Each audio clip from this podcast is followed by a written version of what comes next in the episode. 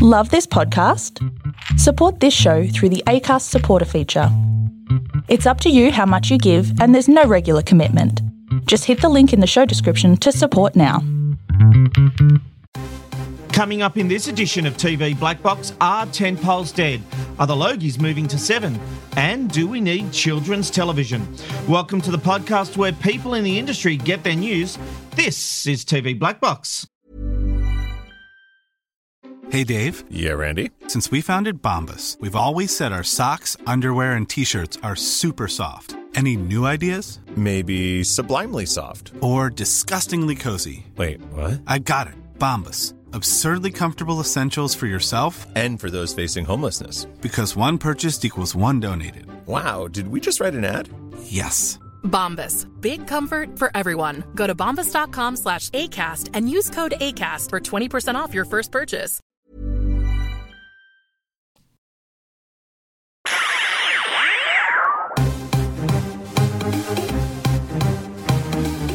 This is TV Black Box, bringing you the inside goss from the TV industry.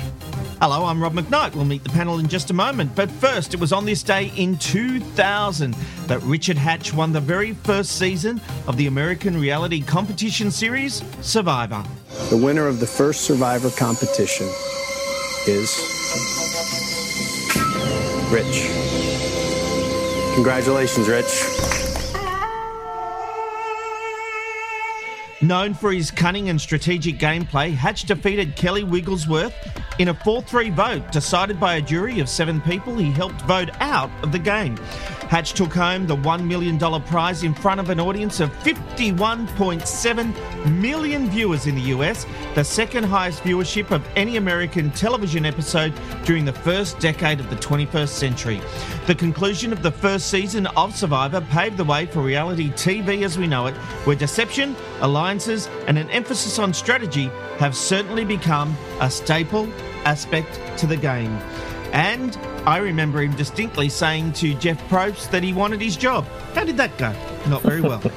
All right, let's meet the panel. Tonight we have Matthew Simmons, the contributor to TV Black Box. Hello, Matthew. Hello, thank you. And we start with Survivor, so it's going to be a good one. Yes, you are a bit of a Survivor fan. Uh, we haven't heard much from Richard in the last few years, so I hope he enjoyed his money. Um, well, after he went to jail for not declaring the taxes, um, I think he might have enjoyed what was left. Oh, and he lived happily ever after. Love it. Also joining us is the man who knows where the bodies are buried. It's Philip Kosh, writer for New Idea and Woman's Day, among many other publications. Hello, Philip. Hi, Rob. How you doing? Good, thank you, sir. And we've got the viewer's advocate, Mog. Hello, Mog. Yes, here I am. Hello. And our special guest tonight is one of Australia's leading theatrical agents and owner of Benchmark Creative Management. He represents many talent, including Olympia Valance, Benita Collins, April Rose Pengelly, and a Colette Mann. Geez, Anthony Kidd, you are a busy boy. Thanks, Rob. Yes, very busy. Um, more busy, in fact, now that this pandemic has ceased. So uh, we're, we're back into it full swing, mate. As someone who represents people in the creative arts, the creative arts did it really tough during the pandemic. How tough was it? Were livelihoods on the line? Uh, yeah, absolutely. I think there was a real um, mental health issue across the industry for, for lots of people cast crew um, you know directors producers everyone who really lives and breathes it. When it's sort of pulled out from underneath you we're, we're all sitting around wondering if and when another paycheck will come. Obviously i'm an agent so i'm a commission based agent only. We don't make money to sign people up or you know send them off to different places. So if they're not uh, booking work then we're not being fed either. So um, I guess the agent position really turned into a bit of a, a, a, support network, and we're very lucky. We're a bit of a family over at Benchmark. A lot of them know each other. They've worked on sets together, so I really felt like we all sort of came together during the period. And um, I think other agents and, and, places did also. But um, yeah, it was a, a, really hairy sort of period, and anyone that wanted to shoot during that time who didn't get to shoot um, are obviously trying to get their shows up and running now. There were a couple of shows, Neighbours being one, that shot throughout the pandemic, and obviously put all those policies and procedures together to allow them to keep shooting at a very big expense, also. So, And they set the benchmark for the rest of the world in some ways. So a lot of people were watching how Neighbours kept going. Yeah, it was truly phenomenal, and it a was a really great team. Obviously, that they had there in the production and cast and crew. Obviously, were very um, very stringent on on what they were asked to do, um, in the hope that obviously they someone wouldn't get COVID and shut um, the production down. So yeah, everyone stuck to the rules and they got through. And you know, I had five series regulars on that show, so I did actually get a little bit of a payment here or there through that you know show continuing, but yeah, it was a really tough time, and we're all through it now. And I, I feel like all the shows that wanted to shoot, plus the shows now that are shooting, have sort of all piled in together. So it's kind of we've had this forced holiday, and now we're working twice as hard to kind of get all the shows and entertainment back out to the people. Oh, that's something. Let me ask you do you have to be a bastard to be an agent? Because there are some agents who are bastards and some who've ended up in court because of their bastardry. Well, I I find casting directors still sort of uh, I can hear the smile through the uh, through the phone, so I think a few of them still like me. Funnily enough, of course, they, as I get a bit. Um, you know, older and wiser, perhaps I might start demanding a little bit more. But uh, look, we, we play tough and fair. We're, we're, we're a good bunch over at Benchmark, very serious about actors' careers. But um, look, we're, we're also aware that people are trying to make things, and uh, we don't stand in the way of an actor getting a role. We just want to make sure they're paid fairly. That's all. Completely fair enough. Uh, Anthony, it is great to have you here tonight and great to get your insights in the industry, someone who's really immersed in it. So thank you for being here. Mate, pleasure. Thanks for having me. Absolutely. All right, let's get into it. And it seems the Logies may be getting a new home, with TV Tonight reporting that Seven have secured the rights to next year's ceremony. Nine has broadcast Australian TV Nights of Nights for the past 27 years. TV Tonight have absolutely said this is a rumour. Mulk, it's an interesting rumour because let me tell you this. Once I saw this on TV Tonight, I went digging and went pretty high up to several sources at different places, and the wall of silence I have been met with has been staggering. Now, that suggests to me it's too early to announce anything, and two, negotiations are actually happening. So, this is not a far fetched rumor. At first, I went and went, Pff, you know, I thought Nine had secured the, the, the for pretty much ever. Uh, because if we go back, when Nine bought Pacific Publications, Pack Pubs, um, they got TV Week as part of that. They decided they would be the broadcaster of the Logies. When they sold that part of the magazine business to Bauer Media, part of that deal involved Nine still retaining the broadcast rights to the Logies. Now, Yep. did that have a finite date on it? I do not know, but I find it interesting that this is in play. Yeah, to answer the question you didn't ask, it would be a very interesting play if all of a sudden the Logies did appear on any other network other than Nine, given that it's been with them for so long. I'm 25 years. Yeah, I'm intrigued, honestly. I remember the days, and this is probably me revealing how old I am. 27 years, apologies, Mark. What's two years among friends, Rob? Um, remember the days when the Logies were turnabout and even the ABC hosted them? Like the networks hmm. shared the responsibility of putting the show on. Hmm. Now, it, it's made it for would be a different network. it's made hmm. for some great Logies moments, there is no question, because they owned the whole production and what that then looked like, working, of course, uh, hand in glove with TV Week. I, I know that this isn't this this this rumor isn't suggesting it's going to be that. This is a, a move to seven permanently. It I, it would be intriguing what seven think they can do with it because I know that within nine they are very proud of doing it. However, there's also the conversation that goes on behind closed doors that says that it's a bit of a lead weight. You know, the, to put the Logies on is an expensive proposition, and, and the Queensland government have been helping foot the bill for the last few years at least. And it doesn't rate anywhere near like it used to. So, what's the Did value well prop? this year, though. Oh, look, it did. I think it did well ish, but it's also the first time back in a couple of years. So people were tuning in just to hear Rob get angry about the in memoriam segment. Um, I, I think, I, I think the, the question really is what is the value proposition that Seven think they can bring that will lift the Logies or push the Logies over the top? Because it's a three to four to seven hour broadcast um, that is is a challenge to retain an audience. Well, didn't Nine get a forty-five percent share that night that they had it on? It was. Am I uh, remembering incorrectly? It was something like that. That's what I read today as well. Forty-five percent share. It, Yeah, it was a pretty good result in, from a share point of view. Again, though, shares don't tell us the actual, like, they give us an indication of how much of the whole audience watched, but it doesn't give us an indication of what the ratings were per se. So, 45% share is great. There's no question. However, we also know that the other networks, they didn't try and challenge it. They programmed away from the Logies. Whereas in other years past, they've programmed to challenge it. Well, that's okay. Um, Anthony, let me ask you this: How important are the Logies to the industry? You know, when you've got your clients walking that red carpet, is that a good thing for you?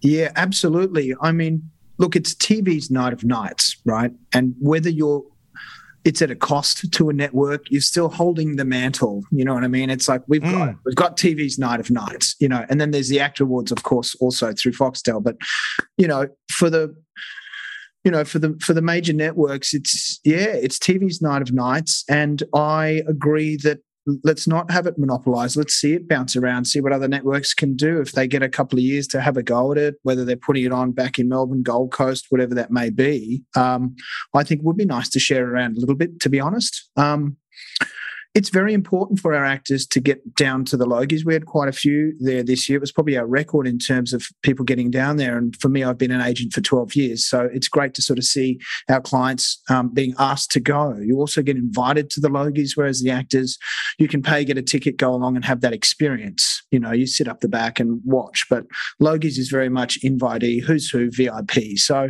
um, it was great. We had April Rose Pengelly was dressed stunningly, um, and she was a real uh, sort of feature down the red carpet. She she looked stunning, and um, Charlotte Chimes we had there also from Neighbours.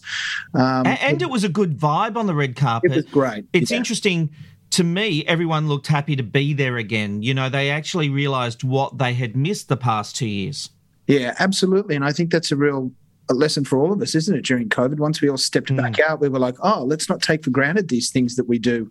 Whether we're walking down the street, going to a red carpet, you know, seeing a a, a film premiere somewhere, you know, a lot of the times I can be like, "Oh, I've got that thing on Wednesday night." Now we can sort of go back and celebrate these things that we're lucky to do. And there were a lot of interviews that night where people were saying it's nice to get out and chat to our mates again. It's great to be back out and celebrate our film and telly industry because, you know, there was two years where everyone was locked away. You know. Mm. Mate, I I reckon it's just time. I don't know what the risk is, but someone needs to take a big risk. And if Seven gets it, do something big and bold, and hopefully it sticks. Because, um, yeah, otherwise no one's really interested. You don't even own a television, Simmons. Seriously. I do, I do. that, B- those BVOD numbers are me. All right. We're getting some mixed messages here because are the days of event television or tentpole programming coming to an end? That's a question we pose after recent comments by Seven CEO James Warburton, who said the network was less concerned about having the top show in a particular slot than giving extensive options to advertisers. Speaking to the Australian Financial Review, Warburton said the company is focusing on, and I quote, economics over ego, and that the days of must have content of or sport are over. But with the AFL rights still in the air and a revamped MKR, which has failed to deliver on the same success as it once did, is this just smoke and mirrors from Seven's boss? Well, the answer is quite possibly, because today the CEO told TV Tonight that tent poles absolutely have their place, saying he was trying to make the point it's not just about the overnight number, it's about the BVOD, and it's actually about the whole focus of it. Philip, I am confused. Um, uh, uh, there totally seems like he backtracked on some of his comments from the AFR earlier in the week when he spoke to TV Tonight today. But let's let's talk about tent poles. To me, uh, reality TV seems to be diminishing returns. So, where does that leave networks trying to chase viewers? Well, I think the term tent pole confuses people to start with. A tent pole is something that holds up a tent. So, in in in essence, if the network, it's something that holds up the network. Of course, you need a multitude of tent poles if that's how you want to consider it. Uh, and you know, I know um, uh, he mentioned today that he would include news and other programs like that as tent poles. And of course they are because they, they build an audience. And any any programmer will tell you it's all about putting the bricks in place and building a house or a tent or whatever analogy you want. you know, if if you don't have good product, then your network's not going to work. So call it a tent pole, call it a good product, whatever. But yes, of course, sports still going to be valuable. Of course, the best drama is still going to be valuable. I think that was, I don't know, it was a very strange interview, and I think perhaps he confused himself because mm-hmm. he, he sort of disavowed a lot of it today, didn't he?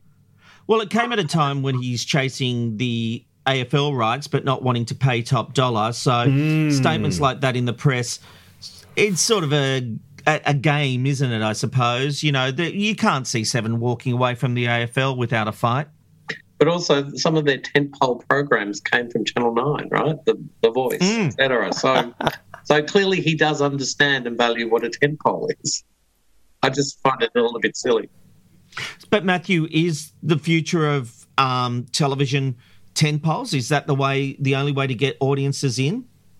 Oh, maybe not. Maybe that's what we're seeing. Um, I, I, clearly, we mentioned news. Like, clearly, that is a tentpole because that's the thing that rates well every single night. That is what holds mm. up the ten. Um, but I, I, just audiences just aren't tuning in, in, in the same ways anymore. And I, look, uh, Warburton's been beating on this drum a little bit about not focusing on overnights and BVOD and, Absolutely. and catch up. And I feel like that's a fair comment.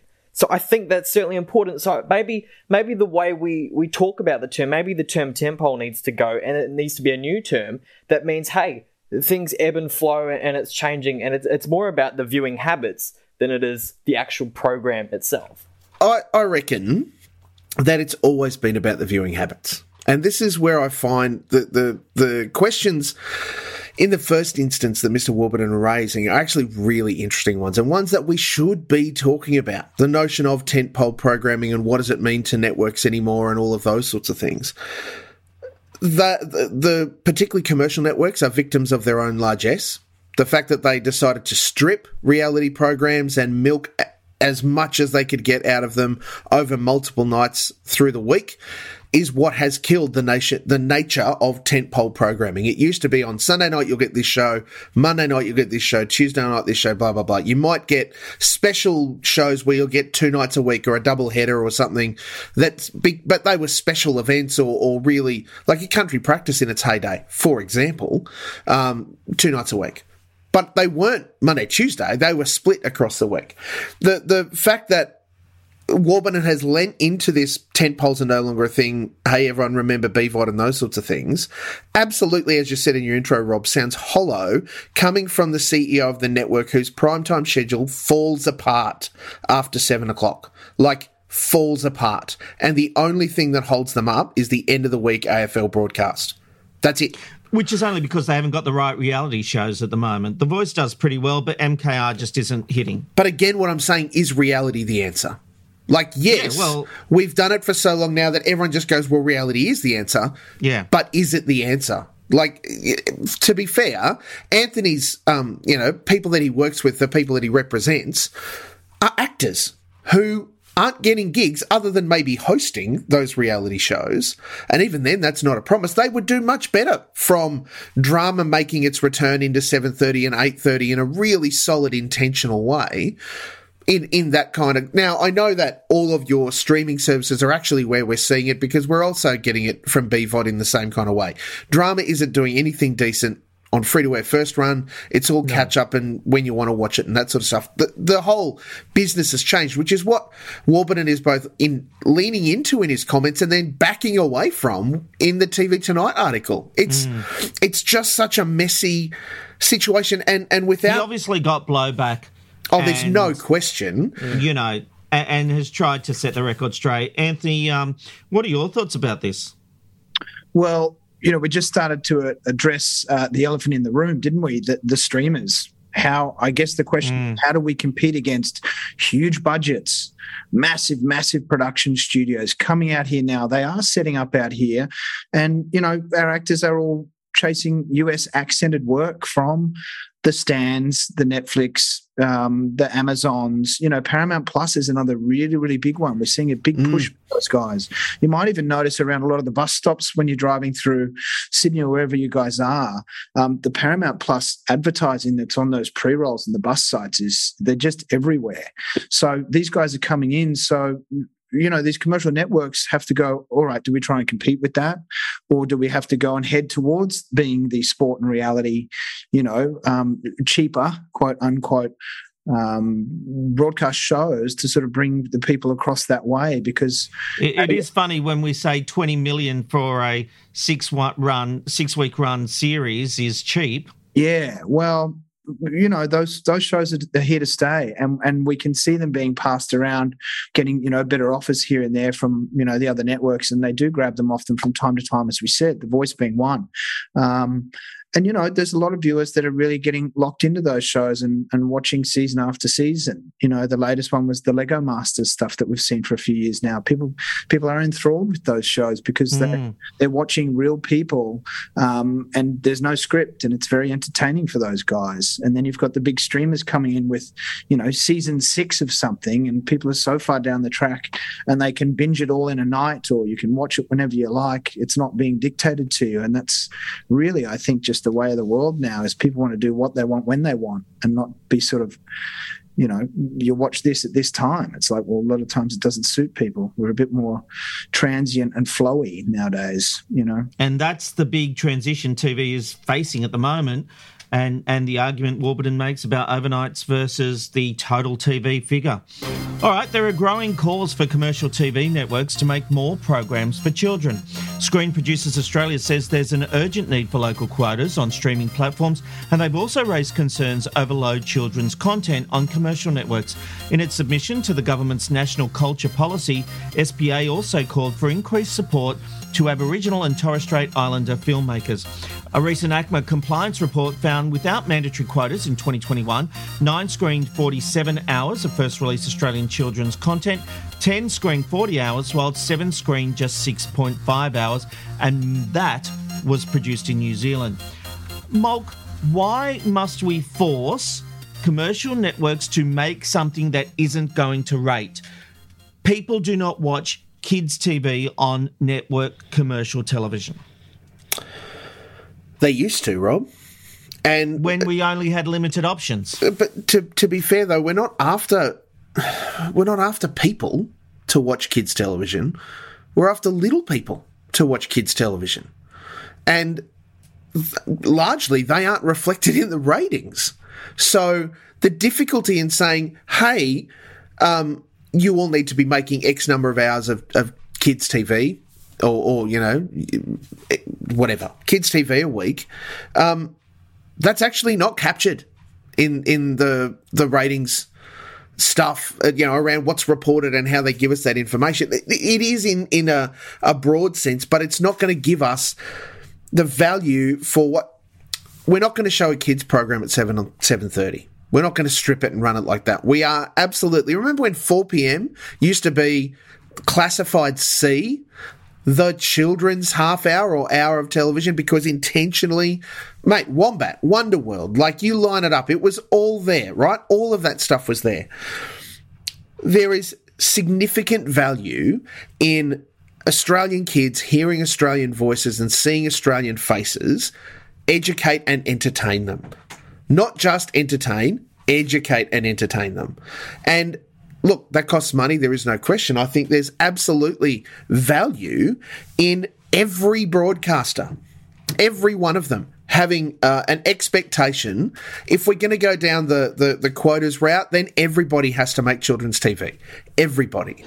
And I, I don't see a problem with that because that's how we then get not only our young people engaged in the method and the process and learn things and be entertained, but we also inspire them to want to be involved in this industry that people are bleeding about. That oh, no one wants to do anything, and everyone's all the good talents going overseas because we're not inspiring them to do anything to stay here.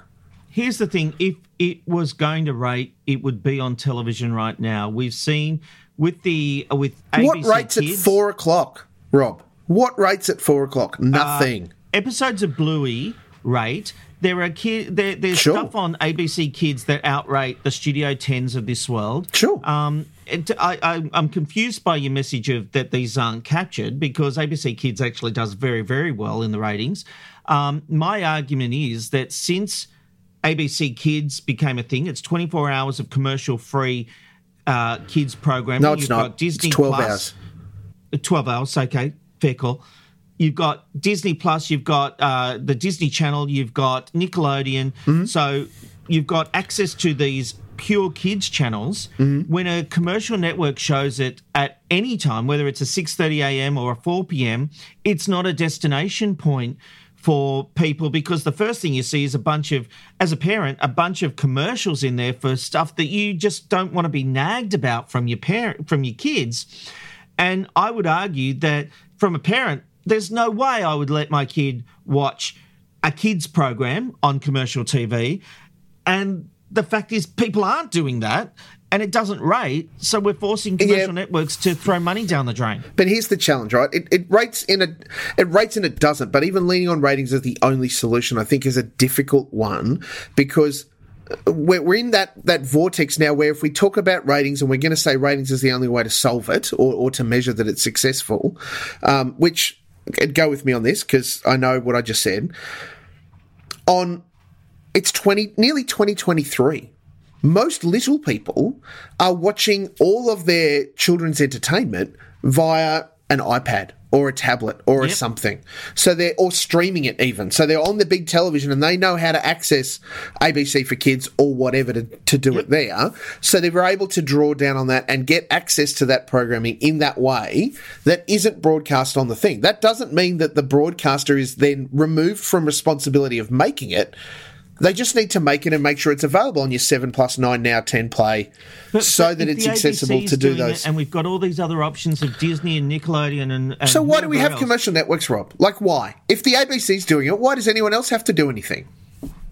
Well, the commercial networks have a proposition of making money, and, and basically Sure. to do that, they provide programming so they can sell their their um, advertising. And Let's at the same time- into thinking commercial networks are there just to entertain us. At the same time, they well, they have to deliver us news which is government mandated as a part of their license condition.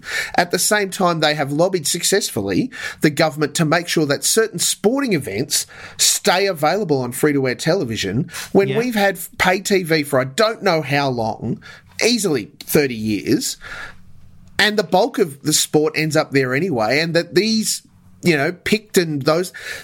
They bleat that they don't have money for a license, so they get that taken away. They say they can't afford or it doesn't rate. We can't make children's TV, but don't take our sport away from us. Bad news, friends. Your time is coming when the anti siphoning list no longer gets to be the thing that protects you, because that is absolutely outrageous to say, oh no, we can't possibly do that, but don't take away So the thing on, that makes us millions of dollars. Pay for sport they're getting for free. They already do, Rob. We're not forcing anyone. If you're serious about the AFL or the NRL and any other sport, just about, you are already subscribing to Kayo or to Foxtel. End Well, of story. You have the option to see the big matches and grand finals on No, free-to-air TV. It's not an option. Should be. That's the only option. You cannot watch the grand final on Foxtel yes, meaning you're not it being is forced to pay for it, and that's the whole thing. It, uh, you, you're I missing don't the understand point. the argument, Mulg. You're missing the point. We are allowing the Yeah. free to air networks to run roughshod over the conditions they have on their licenses just because it suits them because they're running out of old models that Mate, no five longer years apply. ago, we had a network go into administration. That's Sure. the that's the financial realities of where commercial and TV it may yet right happen now. again for all of them. That's the reality of what it is. If they can't prove that they can make money under the changing face of how we want we want to consume our media, then that's on them, not on us. It's certainly not on the government to prop them up, who take our tax dollars and allow them to go, well, everyone can just watch the AFL Grand Final on free to air because we think it's a good idea. So, what are you advocating? I'm advocating that if if we're going to say that the anti-siphoning list exists, therefore quotas should exist. There has to be some mechanism that keeps the industry investing in Australian content while they eke out tax dollars that give them the benefit. They hardly pay. They don't pay for their spectrum anymore. because I, oh, we can't say, afford I it. Don't have a problem with quotas when it comes to drama. I actually don't. My my point is regarding children's television, which is a a, a chain around the neck of the broadcasters. Um, No, but but that it's that it's that view, Rob, that only continues or, or builds up this view that well, children's television isn't worthwhile. Yet it absolutely is. We have the evidence of we sitting in this podcast are evidence that children's TV pays dividends into helping shape who we are. Maybe if you didn't have the quota or whatever you're going to talk about, perhaps you could have a network doing some fantastic kids show on a Saturday morning that they would actually put budget towards and make it into a good show instead of just doing things in a haphazard. We're not going to Oh, spend mate, the money. when we had Hey. Hey It's Saturday or the Early Bird Show on Channel 10, great Saturday morning shows. That's what I mean. know, I, like- I, I ju- I'm with you, Robert. I just don't understand why you force it on commercial networks. I don't think it's where people want to consume it. I don't really think it. I don't. I just don't see the benefit to it. The I- I proof in the pudding, though, is that when we don't make them do, let's be fair, niche programming, which is what children's programming is, if we don't make them do it, they don't do it. That's the whole point of this report. If we don't make them do it, they're not doing it. So if Yeah, we're have to happy do it that they're not really going to do it, well, they're not all doing it badly. This is the but, but thing. why is it bad if they don't do it? Rob, I think that there is a clear argument that I've laid out, but I'll reiterate it in dot point. Australian young people benefit from seeing themselves reflected on in the television that they watch, however they consume. I it. agree with all that. And when we only had four channels or five channels, that was fine because we all had to sit down and watch it. My kids come home, they do not turn on Australian television. They watch YouTube. They watch the Norris Nuts on YouTube. They watch all these other things. They're not going to sit down at four o'clock and watch Come On Kids, Well, I'm glad because Come On Kids hasn't been on for a while. which bad name for a show, obviously, but it was an institution. Yes, it also hasn't been on for a while, so I'm hoping they're not going to watch Come On Kids. You know Um, what I mean? Like, or Simon Townsend's Wonderworld or whatever else. when when we pour energy into making children's television, stuff rises to the top. It's like drama. If we're gonna if we're gonna put quotas on networks to make Aussie drama, some of them will just pour crap out, and some of them will make an absolute effort and turn out something half decent to actually quite good. The same thing applies to children's TV. All right. Well, the star of British wartime comedy Allo Allo, Vicki Michelle, has hit out against censorship after an offensiveness warning was added to the sitcom. She believes the show couldn't be made today because comedy is being neutralised and claims there is nothing in there that would upset a normal person. Allo Allo was one of my favourite shows, Anthony, when I was younger. You know, uh, you're stupid, stupid, you stupid woman. you know. Uh, um, do you think a show like Allo is offensive? Does it need warnings? Um, do we need to put warnings on everything for the woke brigade, or can't we just enjoy what was, what is? Ooh, what do I say? You're scared of getting in trouble, aren't you? A little, yeah. And you know, Correct. it's funny that I am because yes, the world has changed. The guidelines of um, comedy have changed. Uh, comedy reruns are tough because um, a lot is not acceptable nowadays. Do you know what I mean? I, I think our, our our ideology on what is funny or what used to be funny has changed. And I used to watch Allo Allo with my dad. God bless his soul. That was one of our shows, and we had laughs, and the whole family sat around, and that was fine. Nowadays, um, you know, there's such an emphasis on on on sexuality and and genders and all this sort of stuff. Um, there's a real push also with female-driven stories or female producers, female directors. I think it's great. You know, the pendulum's gone out that way. Sure, but this is a comedy set during World War II that played up to the ideas and values of the time. So I don't personally have a problem with it, but I can see how it's tough to have these shows being rerun because times have changed and it's a really sticky situation. You know, there's a lot of films that we could go back and watch. And, you know, there's even stand up comedians. I love my docos and I love stand up comedy. And sometimes I'll put them on and I'll go, oh, God, how'd they get away with that? Mm. It was fine. Mm, it, was sure. okay, it was okay then. But nowadays, even my mind has changed. Even I now watch and go, oh, you can't say that.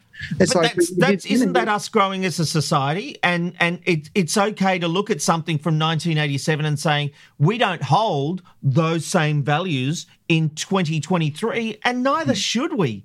But it's okay that that exists because that is a product of its time. Isn't that okay?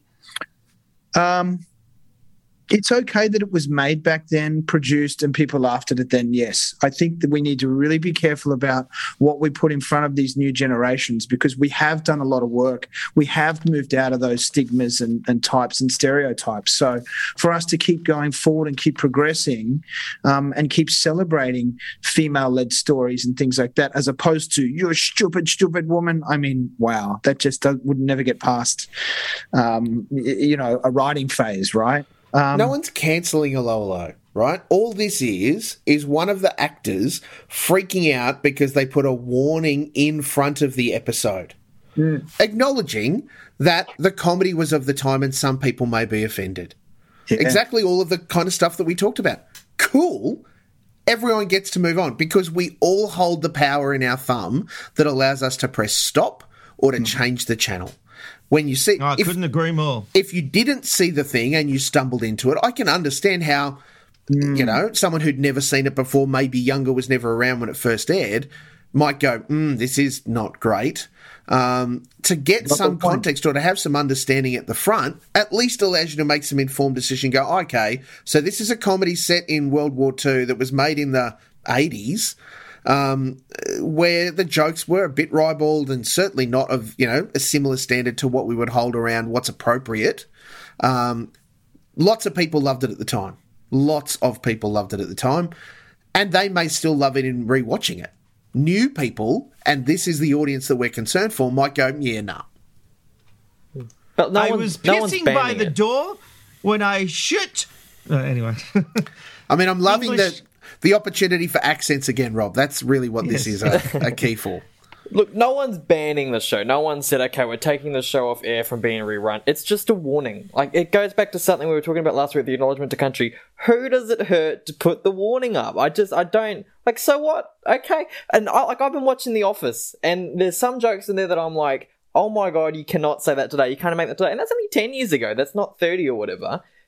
But if there was a warning every single episode, I'd be more annoyed that it had to be every single episode.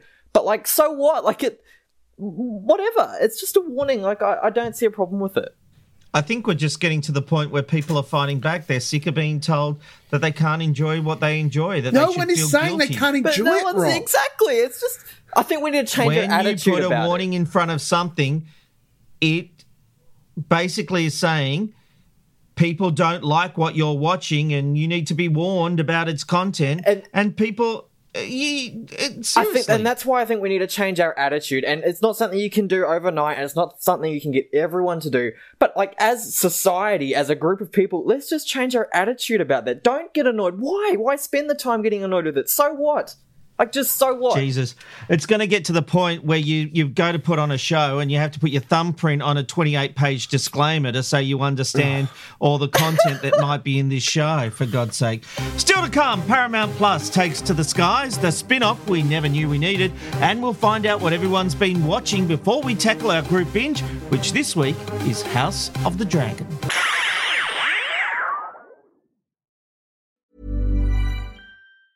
Planning for your next trip? Elevate your travel style with Quince. Quince has all the jet setting essentials you'll want for your next getaway, like European linen, premium luggage options, buttery soft Italian leather bags, and so much more. And it's all priced at 50 to 80% less than similar brands. Plus, Quince only works with factories that use safe and ethical manufacturing practices. Pack your bags with high-quality essentials you'll be wearing for vacations to come with Quince. Go to quince.com slash trip for free shipping and 365-day returns.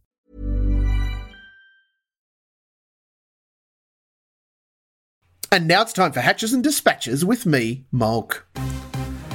Veteran stage and screen actor Josephine Tewson has died aged 91.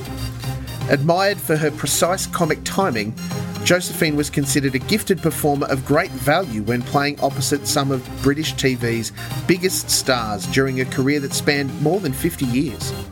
She was best known for roles in Keeping Up Appearances and Last of the Summer Wine. A new partnership has been struck between Australian airline Qantas and streaming service Paramount Plus.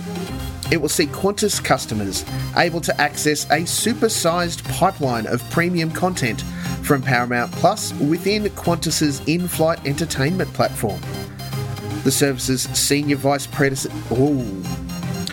The service's senior vice president and head of streaming, Liz Baldwin, said the partnership further cements Paramount Plus as a powerful player in streaming and delivering an exceptional consumer entertainment experience.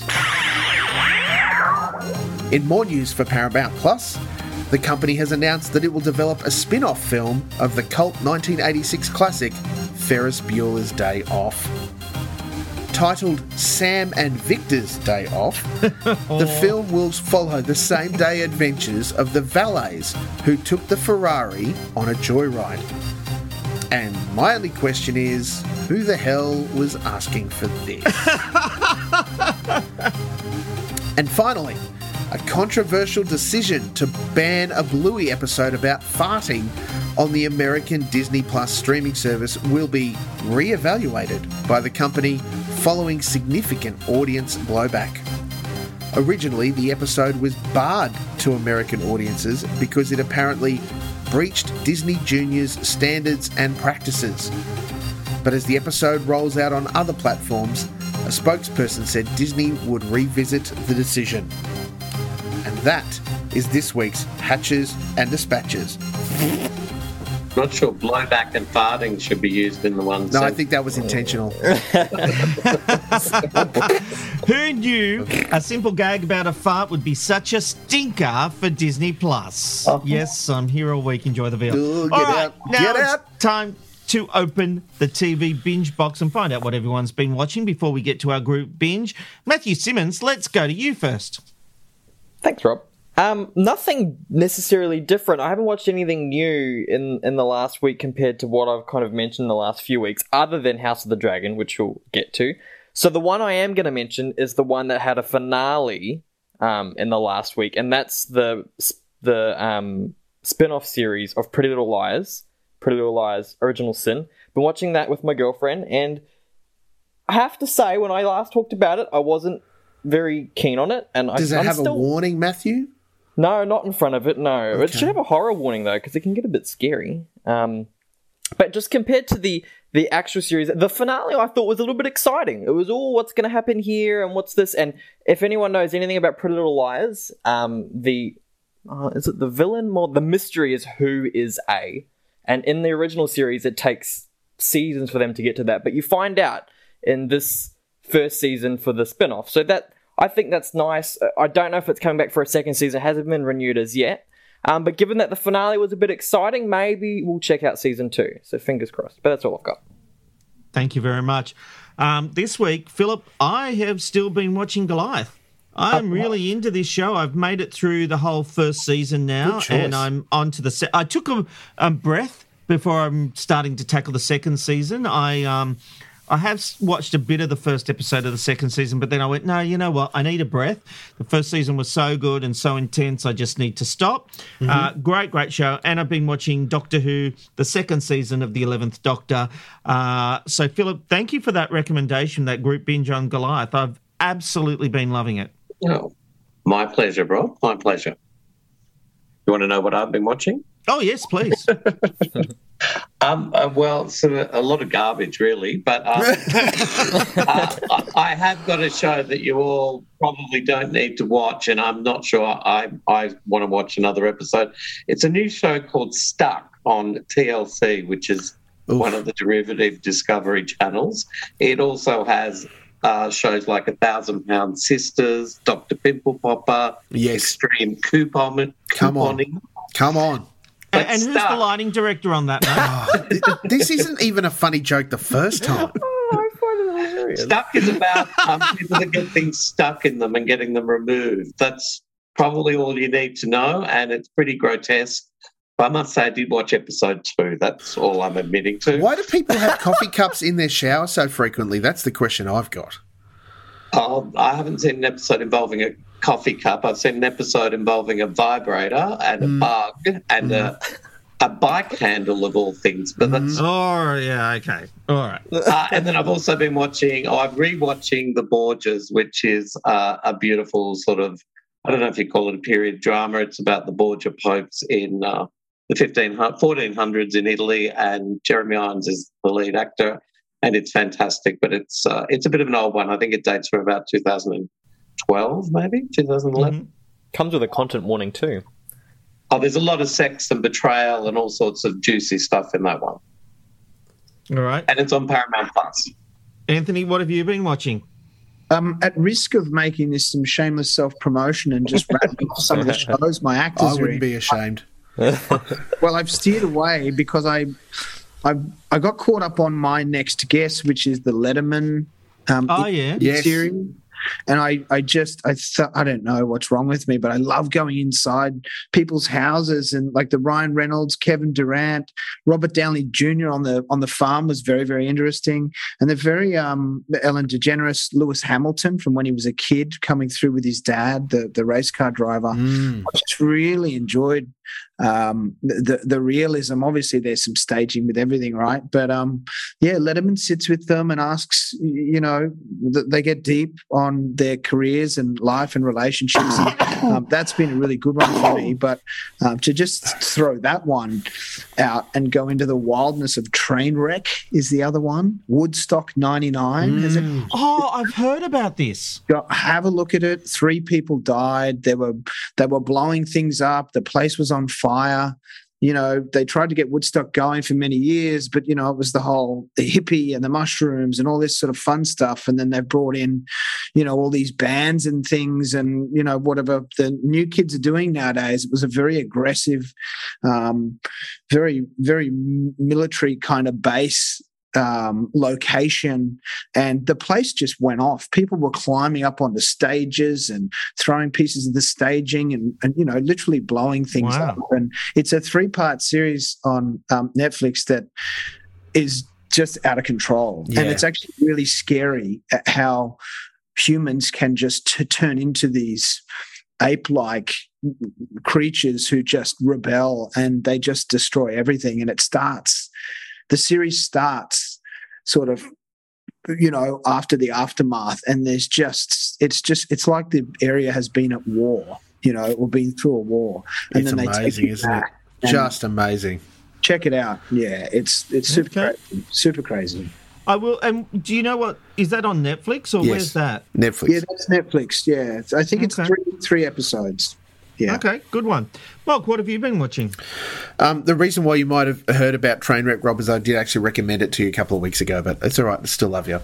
Um, I've, I've been watching Everything. heaps it's, of it's stuff. like it's like layers. Pe- mo- many land in a people are week. mentioning this to me, and that's why it's suddenly starting to take effect. It'll sink in at some point. I appreciate if we if we beat you long enough, then you know it'll take hold. Exactly. Um, uh, uh, look, uh, before I start on my picks, Rob, just really quickly, I've had people come to me and say how uh, incensed they are that I'm only allowed to talk about two shows. They appreciate And- my Oh, that's a letter from someone called M. Olk. No, actually, but I appreciate the attempt at humour nonetheless. Um, I've been watching heaps of stuff, keeping track with all of the normal things that I've been watching. Um, there are two big finales this week that I'm just one I haven't seen and one I have. Um, I will talk about one of them. The 12 on Foxtel has been a, a tour de force of Australian drama. Um, an absolutely incredible story very, very well told. A great cast, uh, and and for mine, Brooke Satchwell stands up head and shoulders as the star of that that series. Uh, it, it's been an incredible look at not just the case, which in episode 10 we get some resolution, we get to see what actually went on. No spoilers. Um, we also get some resolution for these jurors who we've been seeing inside some of their life.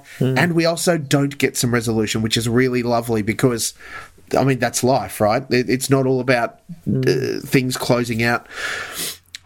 If you have been watching it, if you haven't been watching it, jump on. It'll be on binge once it finishes on uh, Fox Showcase, which is today. Um, you know, podcast recording time. Definitely worth checking out the 12 uh, on Fox Showcase, about to be on binge. Do it absolutely. Mark, do you recommend binging that one? I know it's on binge, but do you actually recommend going episode, episode, episode, or is that one that you'd need a bit of a break in between? Because Uh, I missed the boat when it started, and I thought, okay, Yeah. I'll just binge it. But is Um, it is it a bingeable show? I, I, th- I think there's actually a lot of benefit in just letting the episode sit on you, just because there's so much that happens and so much that happens between different characters and and different you know slices of the story. You could binge it absolutely, Matthew, and and probably enjoy it in the process. I would say there is definitely give it 24 hours after maybe two, like watch two eps and then go right. I'm going to sit and think on it, and then and work through that. Because you're right, there is some shows you can just bang and I've watched it, and others are like there's real benefit to letting the episode wash over you and to process it and to think about um, what what is being said and what is being like what what's unsaid in how they present present it to you. Um, the other the other show that I'll talk about is uh, a movie actually that lands on Prime Video this week. Stars Sylvester Stallone and it's called Samaritan.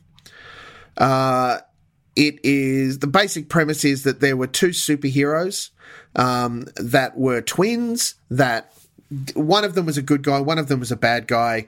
Uh, the good guy obviously was out to save the world, and the bad guy was out to take it down.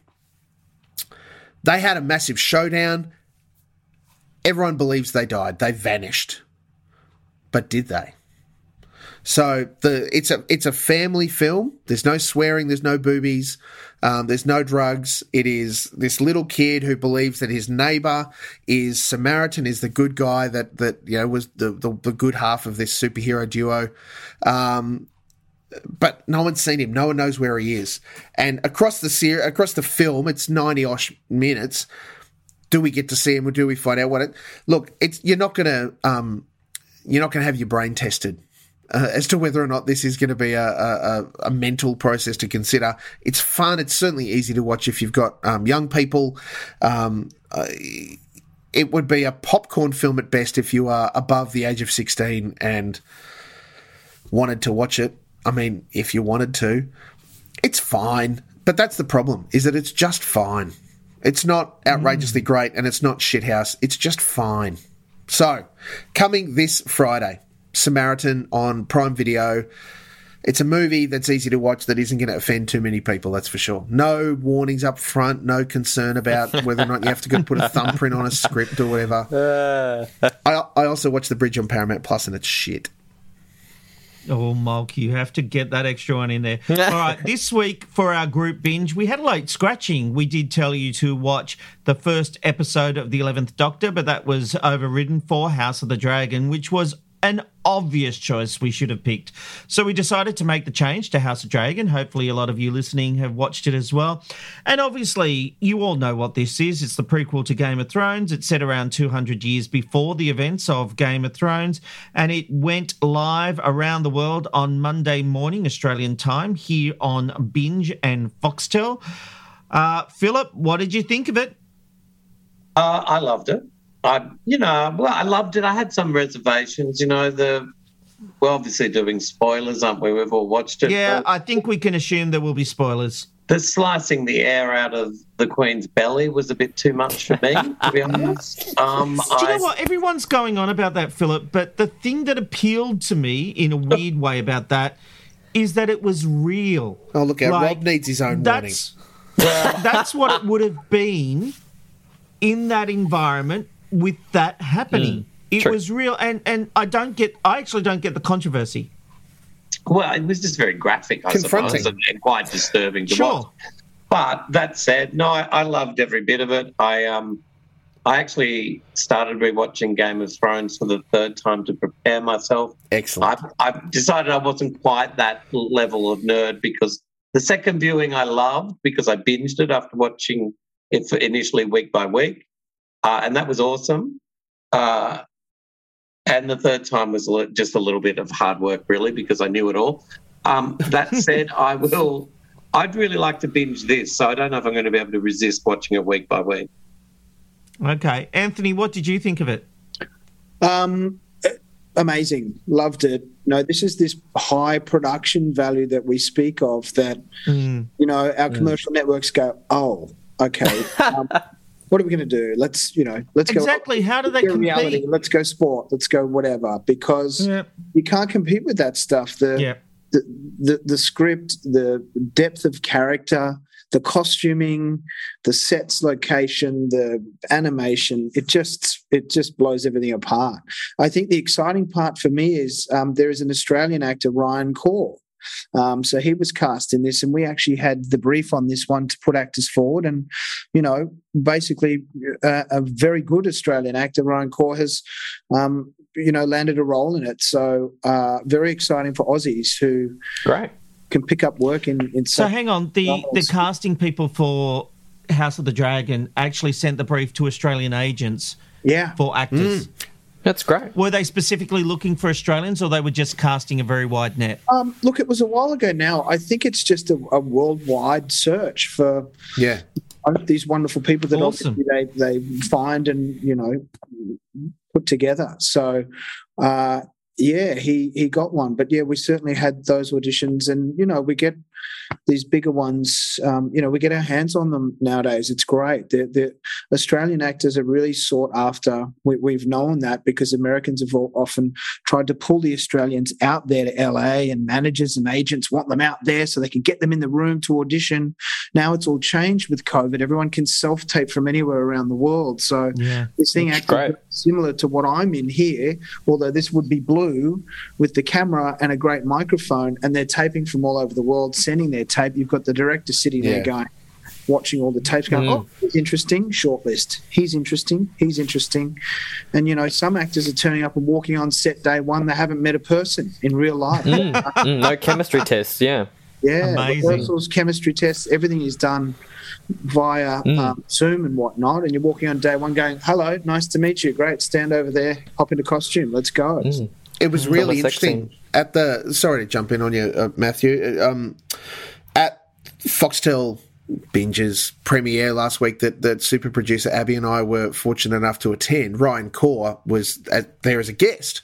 Uh, and he spoke a bit about all of everything that you just spoke about, Anthony. Some of the, the screen testing and you know casting stuff that happened over Zoom, and that, that for him it was really stepping onto set was the first time he'd met a number of not just cast but a number of uh, crew, director, producers. Was you know when they landed on there, they kept them in a pretty tight COVID bubble, but they were you know the production went really really strong and and re- they ran multiple units again because they're all over the place around Europe and stuff, and and then on set in uh, in the UK. Um, it, it was amazing to hear his experience in, it, and and of course Millie Alcock, of course, who plays the young princess. Um, uh, she's Aussie, um, though unfortunately, and I think this is pretty horrid. Like you know, the, is the I guess the tenor of the times. She's been hounded off social media because people had opinions about you know uh, and What, wanted before to tell the show her. even launched? I think out of well, uh, out of um, the trailers and stuff, yeah, they they they passed. I don't get it. She's brilliant. She is great. That's absolutely right. She is phenomenal, and uh, uh, yeah. So I just want to throw then also, and uh, with the controversy that did happen during the week about what um, Foxtel CEO Patrick Delaney may or may not have said in real life, But He you were may- in the room, he may have said it. and he, it's been widely reported, and Foxtel have apologised. Uh, they apologised if if people were offended, not that people were offended. So you know, Um, do you want me to so tell you what I thought what thought did of you think? Yeah, uh, look, stoked. It was amazing. I remember watching it and, and having a conversation with, with Abby afterwards about just how big it was and how like they've they've nailed the approach. I've been selling it to people as this is the best of Game of Thrones. Like if you loved Game of Thrones at its peak, this is where you come in with House of the Dragon. They have they've just come in with great storytelling. All of the money is on the screen. There are multiple dragons if you're into that sort of thing. Um, it's it's absolutely phenomenal uh, how they're playing it out. I have been fortunate to watch a few episodes ahead, and I, I can forewarn you, it only gets better. It is the same kind of Game of Thrones pacing though, where you get through an episode and go, I don't know that we actually inched the narrative forward at all, but we met a lot of people. Or we, we had Mm. conversations about a lot of things. So there is still elements of that coming through. Uh, but there's big fight scenes, set pieces, lots of great special effects, uh, and some really key political plotting and, and you know backstabbing and stuff that is is to come. It's great. I'm hooked. I'm in big time. Matthew, I've got to say, I thought it was fine. Okay. It's a really good production. If I hadn't seen Game of Thrones, probably be in love with it. But after Game of Thrones, I was really hesitant to watch it. And I found the finale of Game of Thrones very disappointing. And watching this, I just thought, what's the journey it's going to take me on? It's going to need a lot of investment of my time. It was an enjoyable watch. I'm, I'm not criticizing the mm. actual show. An hour a because week is a lot of investment of your time. Yeah, I don't have as much time to watch TV as you. An hour a week. Well, it depends on my priorities. We Doesn't all it? make choices, Rob.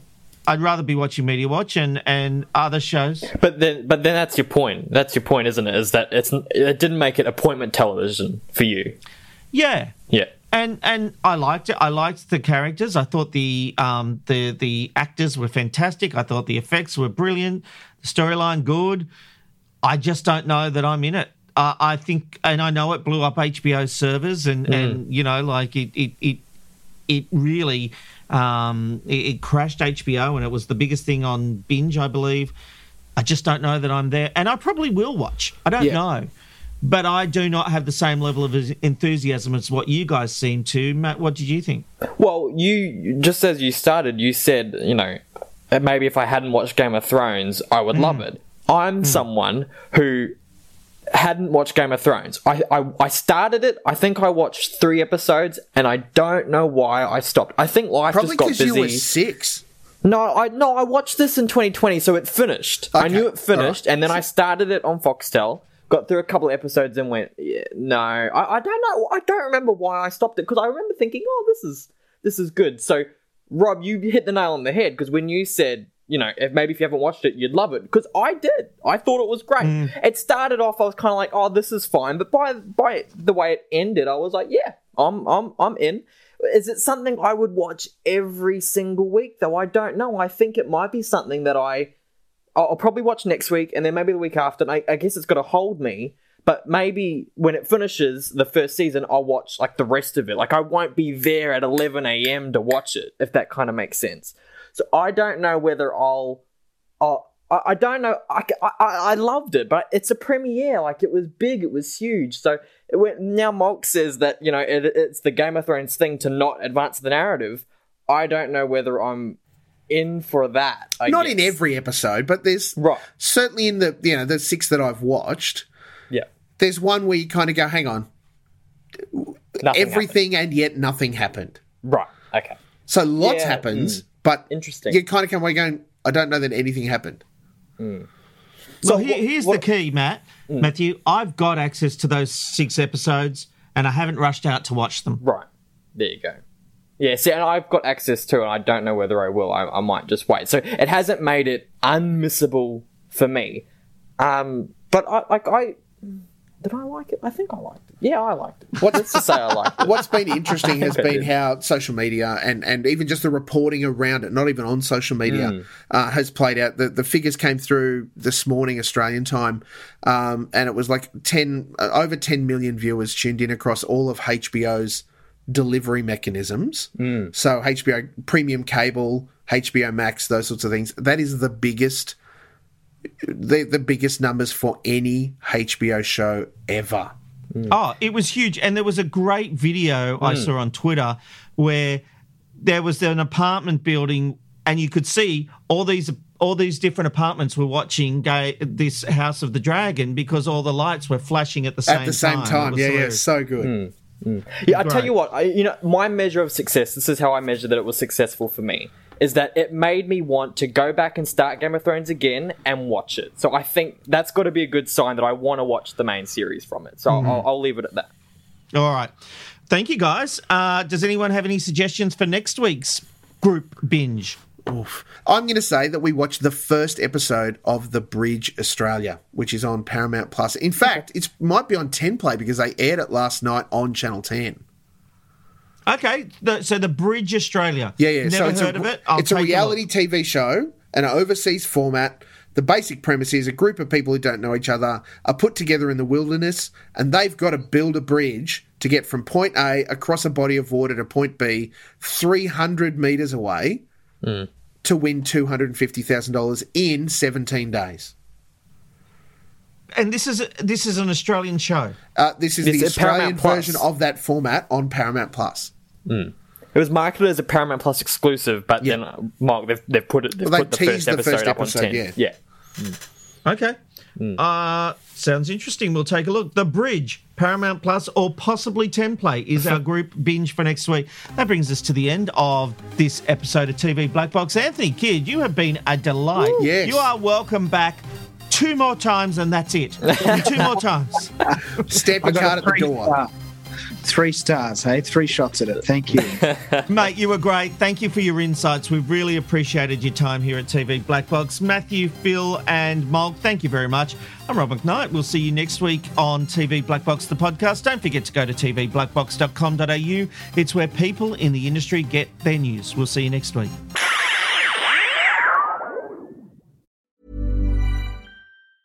Ever catch yourself eating the same flavorless dinner three days in a row? Dreaming of something better? Well, HelloFresh is your guilt free dream come true, baby. It's me, Keke Palmer. Let's wake up those taste buds with hot, juicy pecan crusted chicken or garlic butter shrimp scampi. Mm. Hello Fresh. Stop dreaming of all the delicious possibilities and dig in at HelloFresh.com. Let's get this dinner party started.